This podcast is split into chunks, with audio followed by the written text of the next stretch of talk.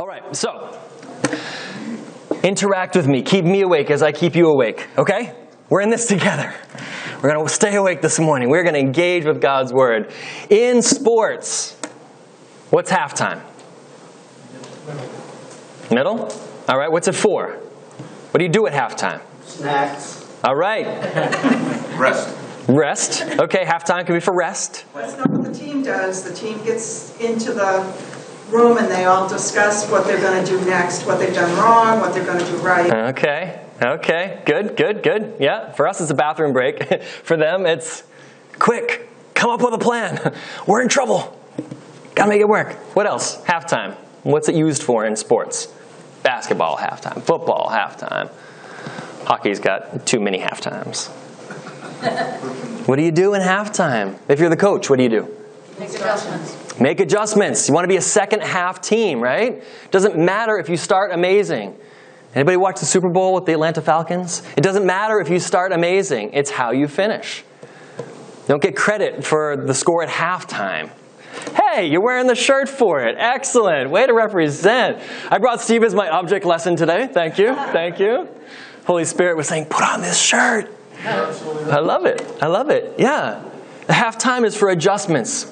We want to be a second half team, always in every sport. And even if you started well, you can't just stop at halftime. But like, that was great, because the other team's not stopping. And if we know anything about Scripture, it's that there is God and the forces of righteousness, and there is Satan and the forces of evil, and they are in opposition, and it is a fight. And trust me, if you go to sleep at halftime, you're going to lose at the end of the game, because the other team's not stopping. No one's stopping to fight against you. And if we don't keep fighting that fight as Christians, we're going to find ourselves losing ground. The points on the scoreboard are going to start shifting. So it's July, it's halftime. It's literally halftime for 2022. And I want to use this Sunday as a halftime. We're the team. I'm not the coach. Jesus is the coach. God is the team owner. We play. All of us play, and we play different positions. But this is literally halftime. It's half year, mid year. I want to look at someone who in Scripture wasn't daunted by the fact that they started with the Lord way later in life and did amazing things with him. Very familiar person, and I really just want to focus on the fact that their halftime wasn't quite in the middle of their life, a couple of years earlier than that, but um, what if they had never played the second half? What does this halftime mentality mean for us in terms of age? Whatever the average age life expectancy is now, middle age, just 40, 45, I guess, somewhere in there maybe. So, what would happen if we just felt like, man, we had a great run and we're like 50? And what happens after that? What's the, what, is, what can halftime mean in terms of retirement? What if you, your career ending of the job that you've been in is like halftime? And like, what did I learn in that thing? And what am I going to do with that? Instead of just, I'm glad that's over. What if it's not an ending? What if it's half time? What does it mean for long marriages? We want all of our marriages to be long and healthy, right? If they go for a long time, whatever that middle point will be, do you look back and you're like, oh, played better in the first half? We're slipping in the second half. Or you're looking at it like, I love the second half of this marriage game. This is way better. We're way better at this. We've been playing this game so long. Look at this. We know how to work as a team. What, what, what does this halftime mentality mean for students? You finish high school. Where are some of our graduates moving on, right? We've got uh, former graduates, some other graduates, recent, recent. What if instead of graduation, it's like a halftime adjustment? Who were you in high school and who do you want to be as a young adult? Put hope right on the spot here. It's, it's a question for you. Now, hopefully, it's not the half point in your life, but if you have that mentality, like, let's just stop for a second and think about what worked and think about what didn't. And instead of having that feeling like, oh crap, we look back and all the things we wish we would have done and didn't do, instead of that, like, I've still got time to play this game the right way. So, what can I learn? Because I just don't want to do all that stuff all over again. How embarrassing and how discouraging to play the second half exactly like the first half. never learn, never grow, never succeed, never thrive, never try that thing. What does it mean for people who feel God's calling? What if the career you're in right now is not the one He wants you in next, at whatever stage of life you're in? Are you willing call it halftime, like blow the whistle and be like, we're going to stop this? I think it's time to start something new. This is what we rely upon God for. And as I, I really want to do with our times together on Sundays, I don't want to keep them theoretical. I don't just want to keep them theological, although I want them to be theologically rooted and sound. I want them to be things that we engage in together. And so I literally have a worksheet for you with 10 lines. I'm going to hand it out as soon as we read this story from this person in Scripture and kind of meditate on that for a moment. And one by one, we're going to write in something, some aspect of the Christian life. And I have them here, so I'll give it to you, write it in, and then circle a number. How did it go for the first half of 2022? And then what are we praying about for the second half? If there's no reflection, there's no wisdom. Wisdom is like insight. You got to know where you've been. But if there's no planning, there's nothing new. Nothing new is just going to happen. Well, maybe all bad new will happen because again, we've got a team working against us. But the good new things, they're going to be us and the coach, us and Jesus, being like, all right, what's the strategy? I've got this wide receiver over here, and he keeps getting locked down. How can I get around that cornerback? What do we do? And God's like, well, just run a slant, obviously. And so you're right, I'm going to run a slant with my kids. I'm going to run a slant with my boss. I'm going to run a slant with my prayer life. And just figure out what that zig means instead of the zag, or instead of just against the brick wall, nothing, nothing, nothing, maybe go around it. Maybe try that for the second half. We want to be a second half team. And so scripture will speak to this. You'll see what I mean immediately. This is not complicated, but it is profound. And I want to be a second half team in 2022. Think about our church. We've had quite a first half. Literally on January 1st, that's when we got introduced to the concept of the center. January 3rd, we're being made an offer. Like the first half, we're probably getting blitzed, if you want to put it in a football terminal. Like just like a constant blitz for like six months. We're kind of still in that mode. So do we just say, well, this is what life is? We're always going to feel life is going too fast and we're overwhelmed. We don't know what to do. Like, no.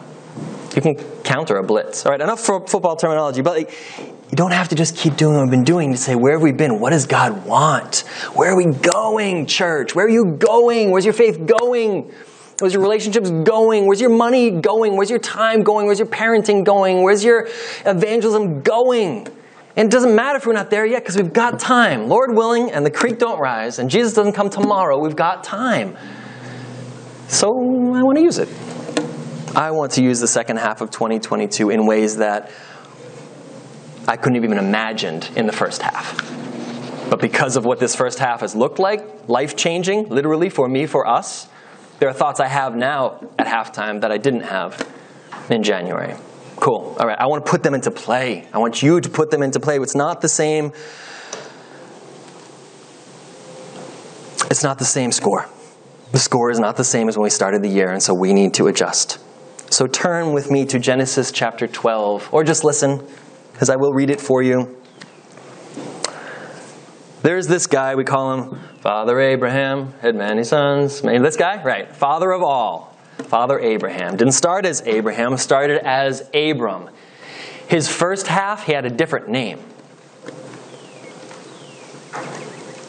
Does that bear some reflection?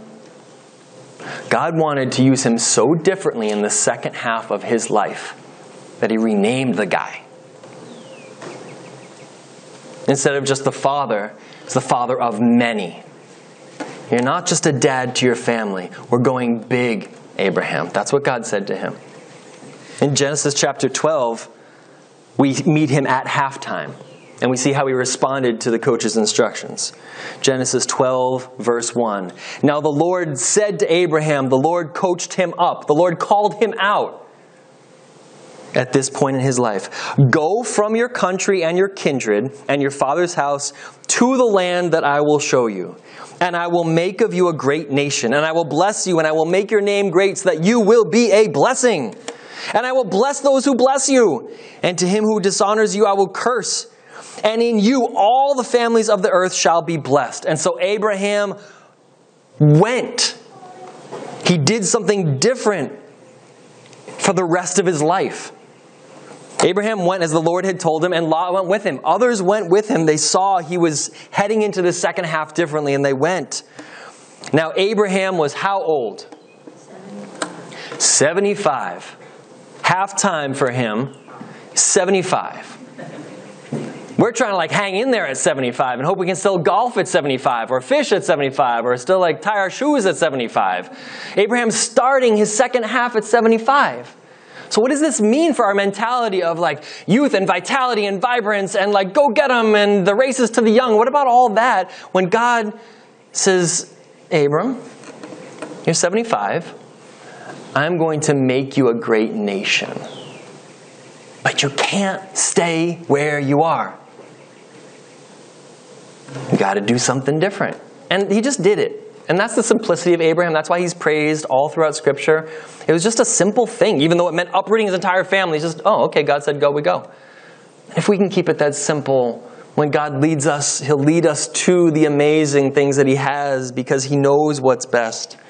But just meditate on that for a second. Abraham was 75 years old, and God said, We're going to do a new thing. Don't turn there because I want to to go further in Genesis, but can I remind you of how Abraham was praised in Hebrews 11? It says, By faith, Abraham obeyed when he was called to go out to a place that he was to receive as an inheritance. And he went out not knowing where he was going.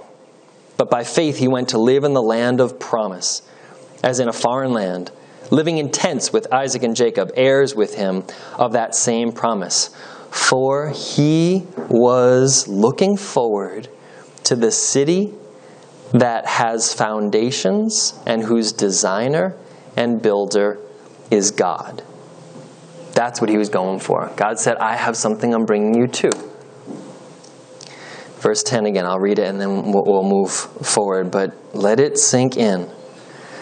Abram was looking forward to the city that has foundations, whose designer and builder is God. Halftime is not about us coming up with our own plan for the second half. If the sports team comes in and everybody comes in with their own plan, it's not going to work. I'm going to do this, I'm going to do that, I'm going to do this, I'm going to do that. It's the team that accomplishes the task, and it's the coach that says, This is how we will do this together. So Abram wasn't saying, I've got a great idea. He's saying, I'm following, and I want to see this city that God can build, whose designer and builder is God. So flip forward, Genesis chapter 25. We have this, and then one quick verse in Joshua, and then that'll be the scriptures that we can, we can chew on. But Genesis 25, 7. This is simply his epitaph. Abraham, now renamed for the second half of his life. It says in Genesis 25 7, These are the days of the years of Abraham's life, 175. Abraham breathed his last and died in a good old age, a man, an old man and full of years, and was gathered to his people. So he lived to 175, and at 75 is when God called him in. So, like I said, it's not an exact split of 50 50, but what do you think Abraham was doing before 75? We know what God calls him to, right? Go and make a nation, my name, my people, God says, go, my city, my. So, what do you think it was before? It was just whatever anybody else was doing that was around Abraham. It was what his family was doing. It was what the culture around him was doing. It was what he had come up with. He didn't get God's call until he got God's call. So before that, he was just living as those around him were. And this is what we see in Joshua 24. So let me read this for you. Feel free to flip if you want. It's just a couple of verses. But in Joshua 24, there's this like ratification of the covenant after they've got into the promised land. And Joshua's looking back over all this time. He's kind of doing a halftime sort of reminder review and then commissioning into the promised land and, and the years that would follow of the kings, the judges and the kings.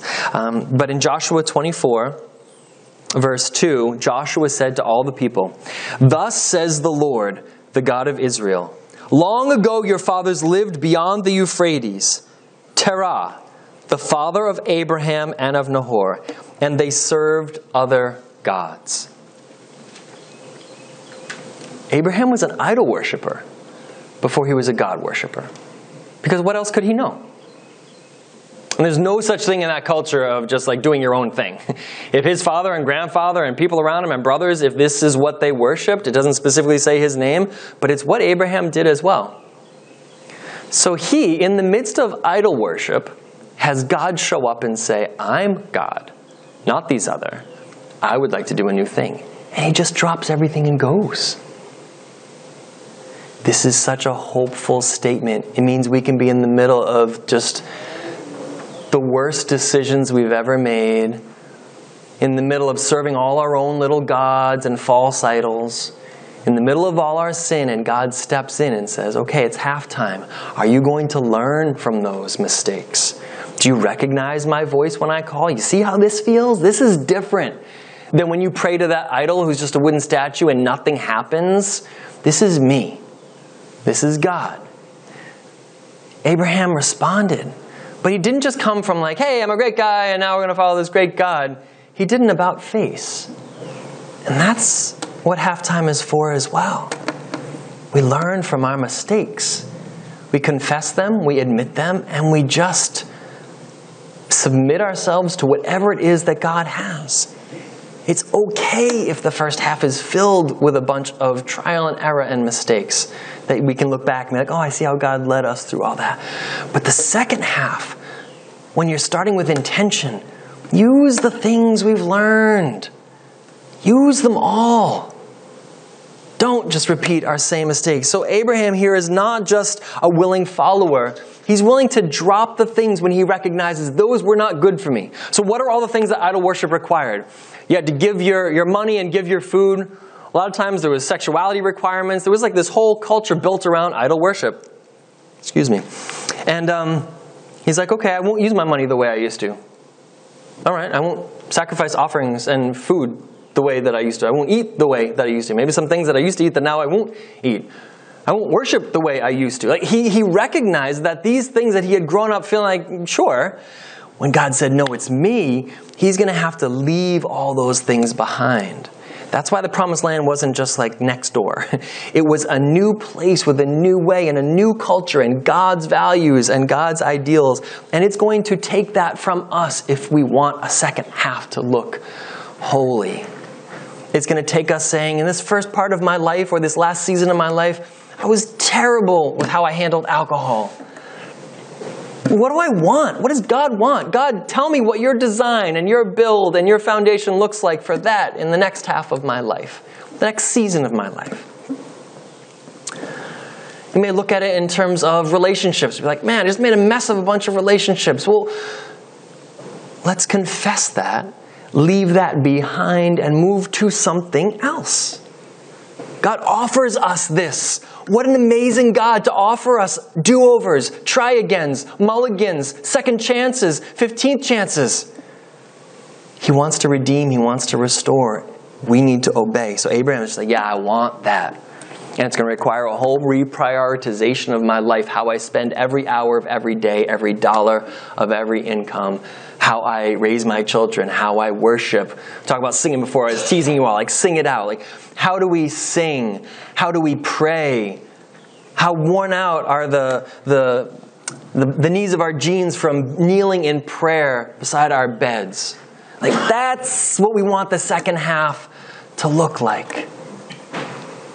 That's what it can look like. It's what God calls us to. The end of this chapter, I want to read these last couple of verses, and then I'll hand out the worksheets, and we will think together. We will let the Holy Spirit speak to us, convict the world of, of truth and righteousness, convict us of the truth.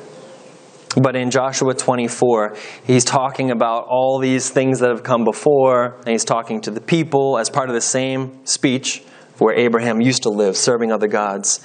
And he gets to like the meat of it. He's getting ramped up in his sermon. He's, he's talking, he's moving his hands, he's getting louder. Verse 12, he's speaking on behalf of God. God says, I sent the hornet before you, Israel, which drove out the people before you. The two kings of the Amorites. It was not by your sword or by your bow. I gave you a land on which you had not labored, and I gave you cities you had not built, and you dwell in them. You eat the fruit of vineyards and olive orchards you did not plant. Now, therefore, fear the Lord and serve him in sincerity and in faithfulness, and put away the gods that your fathers served beyond the river and in Egypt, and serve the Lord. And if this is not good, if this is evil in your eyes to serve the Lord, choose this day whom you will serve, whether the gods your fathers served in the region beyond the river, or the gods of the Amorites in whose land we now dwell. But as for me and my household, we will serve the Lord. And the people answered, Far be it from us that we should forsake the Lord to serve others if we're going to grow, there has to be confession involved. Because if we're going to grow, it means there's something better than where we were. If there's something better than where we were, it means something wrong with where we were, or something limited in where we were, something falling short of where we were. Because if we're perfect already, we don't need halftime. Just keep doing what you're doing. You're doing great, team. Hang in there. But that's none of our experience. It's not mine. It's not yours. So the key to halftime is saying, God, what do I need to confess? Because guess what? God's been perfect the whole first half. We haven't. God's been powerful the whole first half. We haven't always. God's had perfect faithfulness. We haven't always. So it's not a matter of what can I do better. It's like, man, God, you've been great. You were right there with me every step of the way. I got to get some stuff off my chest. Will you please forgive me for these things? even if they weren't willful, even if they were ignorantly done, when our eyes become open, we're like, oh, God, I'm sorry, I never realized that. I fell short in that way. Okay, if there's going to be growth, it has to happen through confession. Because you're not going to tell God anything He doesn't already know, and you can't make Him better than He already is. So, there's going to be improvement, it's going to be in us. And that requires confession. So, this people confess their allegiance to the Lord. They confess the leaving of all idols. In America, the, the easy idols to point at are the love of money. Everything's about money, right? You want to know why a decision get made? Like, follow the money, right? We say it a thousand times. Like, what, who's invested in this? Why, why are oil prices going up? Where's the money leading? What's go, like everything just like we think that way. But also it's prized. Wow, that's a great paying job. Wow, got this vacation home. The money is a value. Money is an idol. People in our country absolutely worship money. Absolutely. But it, it's paper, it's nothing. So, what are you worshiping? Your hard work? The fact that things worked out?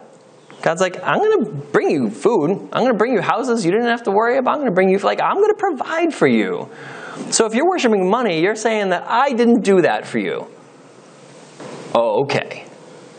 So, you want to do it on your own. You don't think I deserve any credit for where you're born, the education you have, the mind you have, the opportunities you got, the job you got, the, the success you've achieved. That's not God. Right? So even in this pursuit of like living and career and whatever, it can be us. And if we want to see the second half be miraculous, well, then it just can't be us because we're not all that great. I'm not all that great. I can't be miraculous. But if we want the second half to look like something off the pages of Scripture, we're going to have to get in line with God, which means we're going to have to make sure it's about Him. So all these idols, sex is an idol in our country so much running after it, pursuing it. say sex sells, so there you go, money and sex going right together. Is that really what we want to pin all of our hopes on? Is that the point of our lives? Are we for nothing more? Does the way that we live as sexual beings reflect God? Is it a testimony to the world? Is, is it holy? Is it beautiful? Is it something different? Or is it just full of the same hurts and baggage and mistakes and, as everybody else? Well, then that's a halftime adjustment that needs to be made.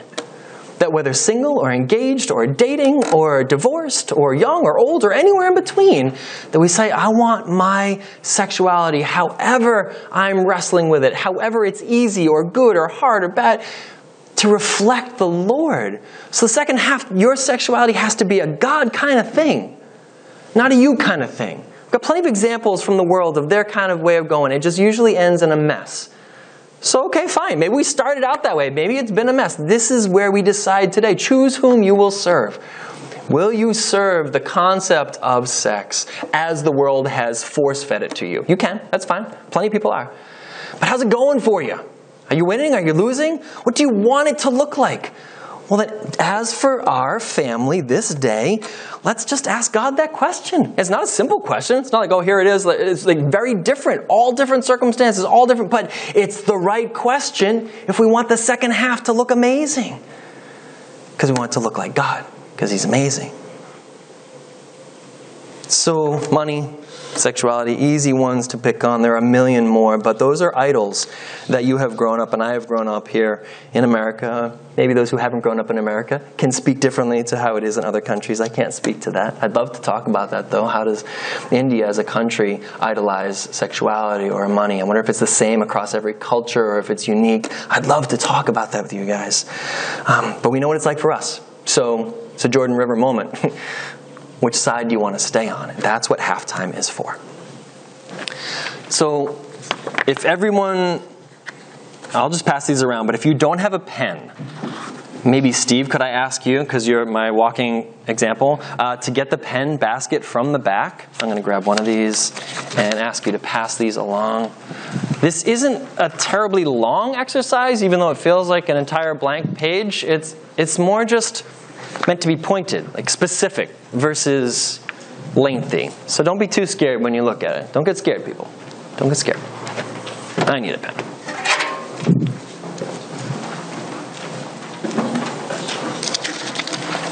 For those of you that have been kind of walking alongside me personally as a pastor these last five, six years, you know you've heard me talking about uh, Scrum and how it's used in businesses and how God's been giving me ideas um, organizationally for a church using that organizational structure. Um, this is sort of something that happens within that process as well. There's constant feedback, constant stop every day, every week. We stop every year, every project, and I want us to be like that. I don't want us to kind of like merrily skipping along, and then we get like 10 years down a road, like, oh man, like failed to take advantage of so many of the opportunities that were there for 10 years. Let's do it for a week. How about we fail for a week and then fix it week two versus stumble along for five years and then fix it for the next five? We can shorten our learning cycle. And so that's this attempt for me and for us this morning. All right, so can we read the scripture at the top together aloud, please, before uh, we do anything further? Let's read that aloud, church. For everything there is a season and a time for every matter under heaven. God has made everything beautiful in its time. There is nothing better than to be joyful and to do good as long as we live, and that everyone should eat and drink and drink and take pleasure in all their work. This is God's gift to mankind. So, the first one I want you to write in is intimate prayer. Not just prayer, that's too easy. Intimate prayer, personal, you know? Write that in. And think back over the last six months. This is halftime evaluation for 2022. And circle what you feel like your own walk with the Lord has looked like, own effectiveness. And it can be great, it can be poor. It's not a judgment, it's a reflection. Reflect and just circle one of those numbers. I've been praying for us that the Holy Spirit would lead us. Uh, I'll even say that prayer right now for us in this place.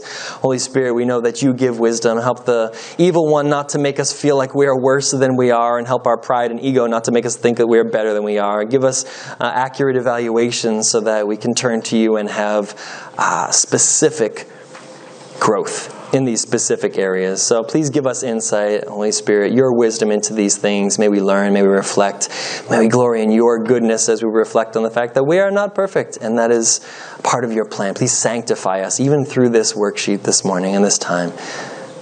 And in Jesus' name we pray. Amen. All right, so intimate prayer. How intimate has your prayer been this year up to now with you and with Jesus?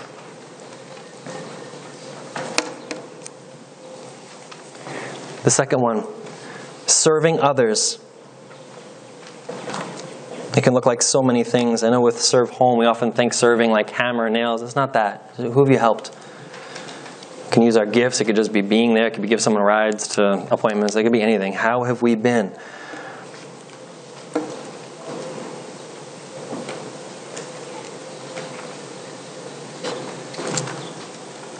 The third one, Christian friendship. I phrase this a little bit differently than just fellowship, right? That's the more common Christian phrase. How are you doing with your Christian buddies?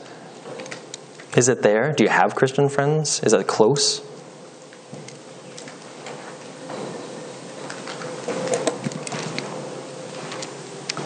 Four, scripture enjoyment. Bible enjoyment, if you want to abbreviate. I know I didn't give you a ton of space. And we're just all writing in the first lines there down the left side, obviously, leaving the blanks on the right. Bible enjoyment. How you enjoying Scripture these days? Is it that season where you're like, ah, gotta read more, or like that was amazing, or is it, gotta read my Bible today? It's both for us at different times in our life. We can laugh about it because it's true, but how is it? How's our Bible enjoyment?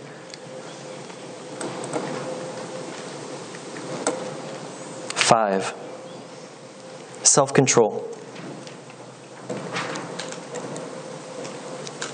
How is this fruit of the Spirit showing itself in how late we stay up binge watching shows and how much we drink and how much we eat and whether we tame our tongue instead of saying something quickly in um, impulse buying uh, in uh, um, addiction you know any things that want to control us or pull at us how is the holy spirit's control mechanism within us controlling us how's that feeling these days is it low is it high is it good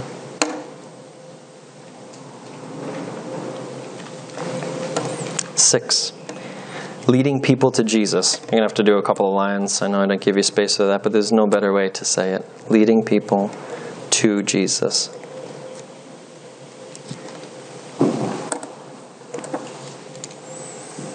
Who are you leading to Jesus? Who are you telling about him? Who are you praying for that they'll come to Jesus? Who are you inviting to church? Who are you giving a tract to? If you're Art Stratton, it's every human you come into contact with. That's not all of us. There better be somebody, though, that you're giving something to sometime. All right? He knows his gifts. That's a man who knows how to pursue his gifts. Um, but we're all called to just lead people to Jesus. Who are you praying for? Who are you talking to? You're like, hey, Bible's got some great advice for that thing you're struggling with. Can we talk about it? Lead people to Jesus. All right, just a few more. Seven. Managing money. How's it going?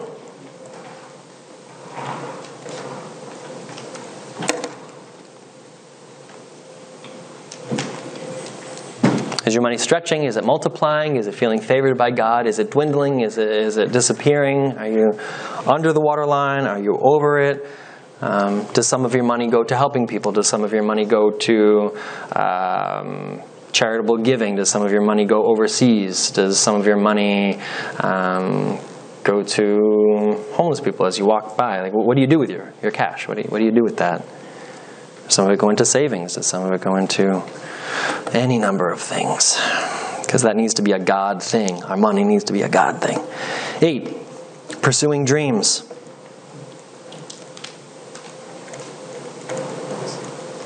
How are we doing pursuing dreams? We're obviously, as a church, pursuing some dreams that God has been leading us towards for years, but that's not necessarily what I'm talking about here. It could be part of, if for you, part of the center in the movie is like pursuing a dream, then by all means, that qualifies.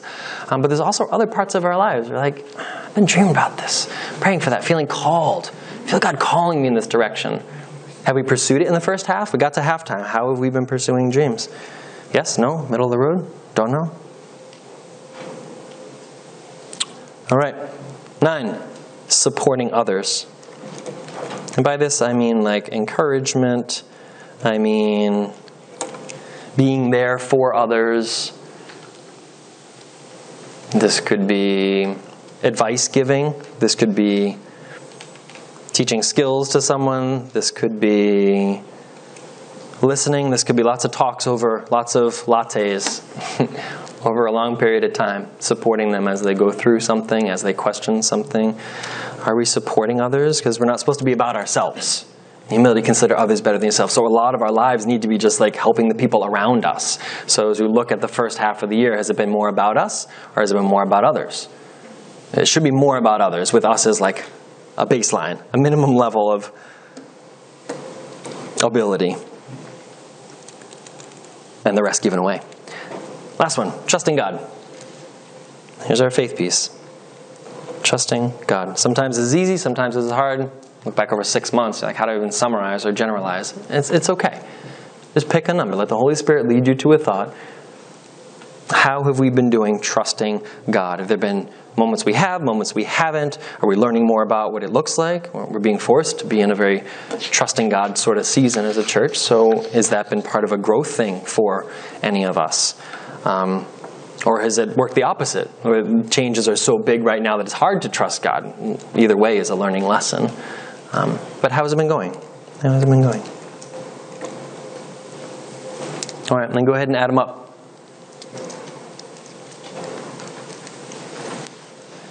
Anybody who's good with numbers, just do it. Or if you want to use your phone like me, I'm going to do it.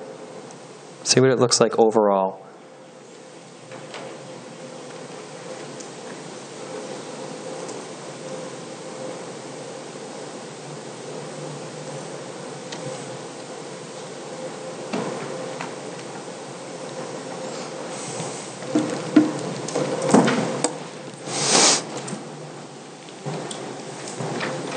You don't have to share your score, your number, or whatever, but mine was 79. So, some things working, some things not, some things room for improvement, some things good at times, but not enough overall. I know some of you are still calculating that. If you don't get all the way to it, if you don't get the numbers down, that's okay. You can do it later.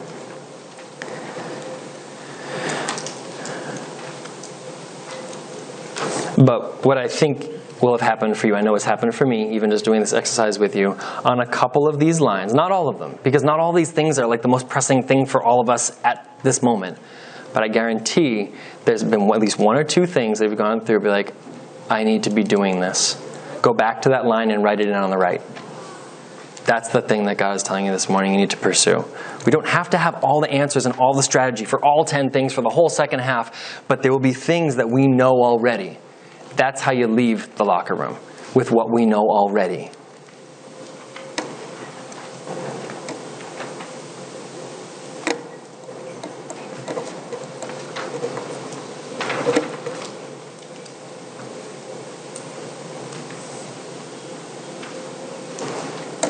So if there's just one or two things you look back over the list, they should pop right out. That's what we prayed for. That's what the Holy Spirit does. He speaks God's wisdom to us.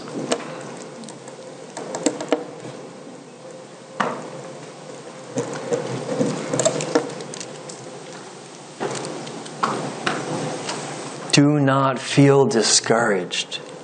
Do not feel discouraged. Maybe your final score is like a 21. Maybe it's a 99, anywhere in between. The grade isn't meant to say this is what your identity is.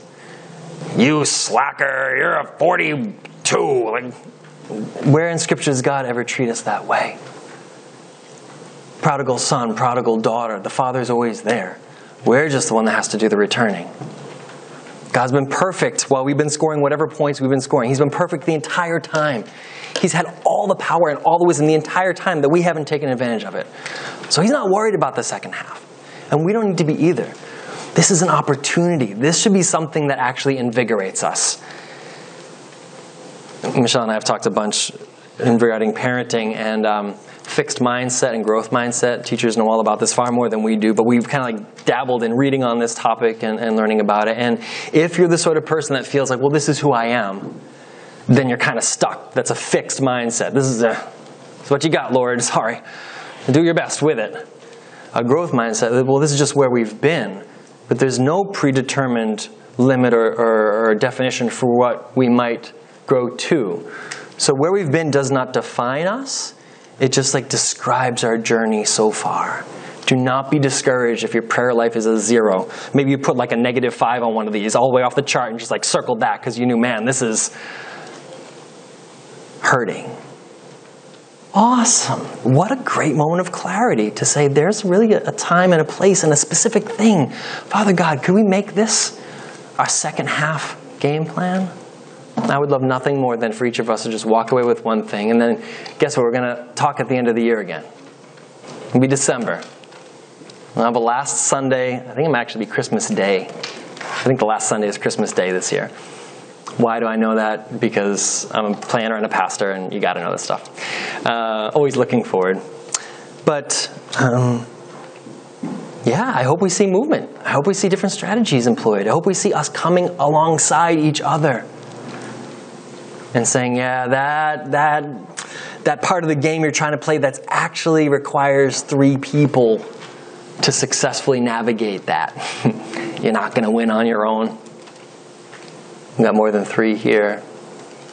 So there's every reason for us to feel like what we're looking at right here is the beginning of something beautiful in the second half. Everything that you wrote down is the beginning of something beautiful if you'll walk with the Lord, if you'll trust Him, if you'll ask Him to change your life. The second half will be different. It'll be His way. It'll be beautiful because God is so beautiful. So here we read the last scripture and then we'll close with communion and a song. But let's read it aloud. It's on the page.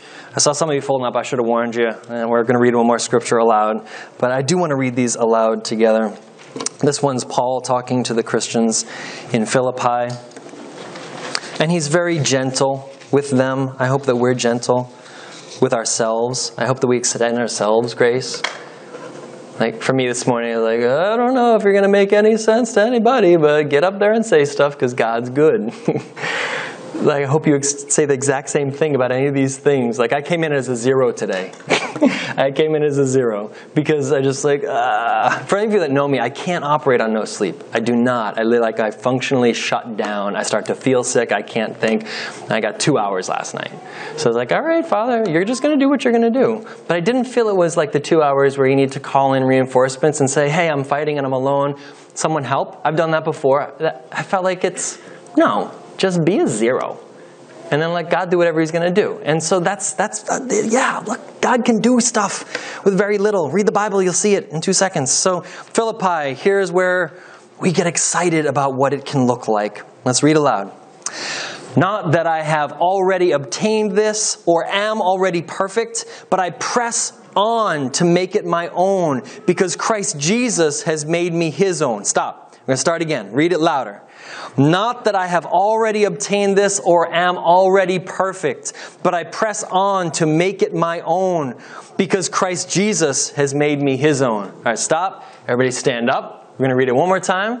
It's going to be our, our closing, you know, to the sermon anyway, until we go to communion and song, our closing prayer, our closing anthem, our, our bow on this conversation, this gift that God's given us this morning. So let's read it aloud, loudly, church, together.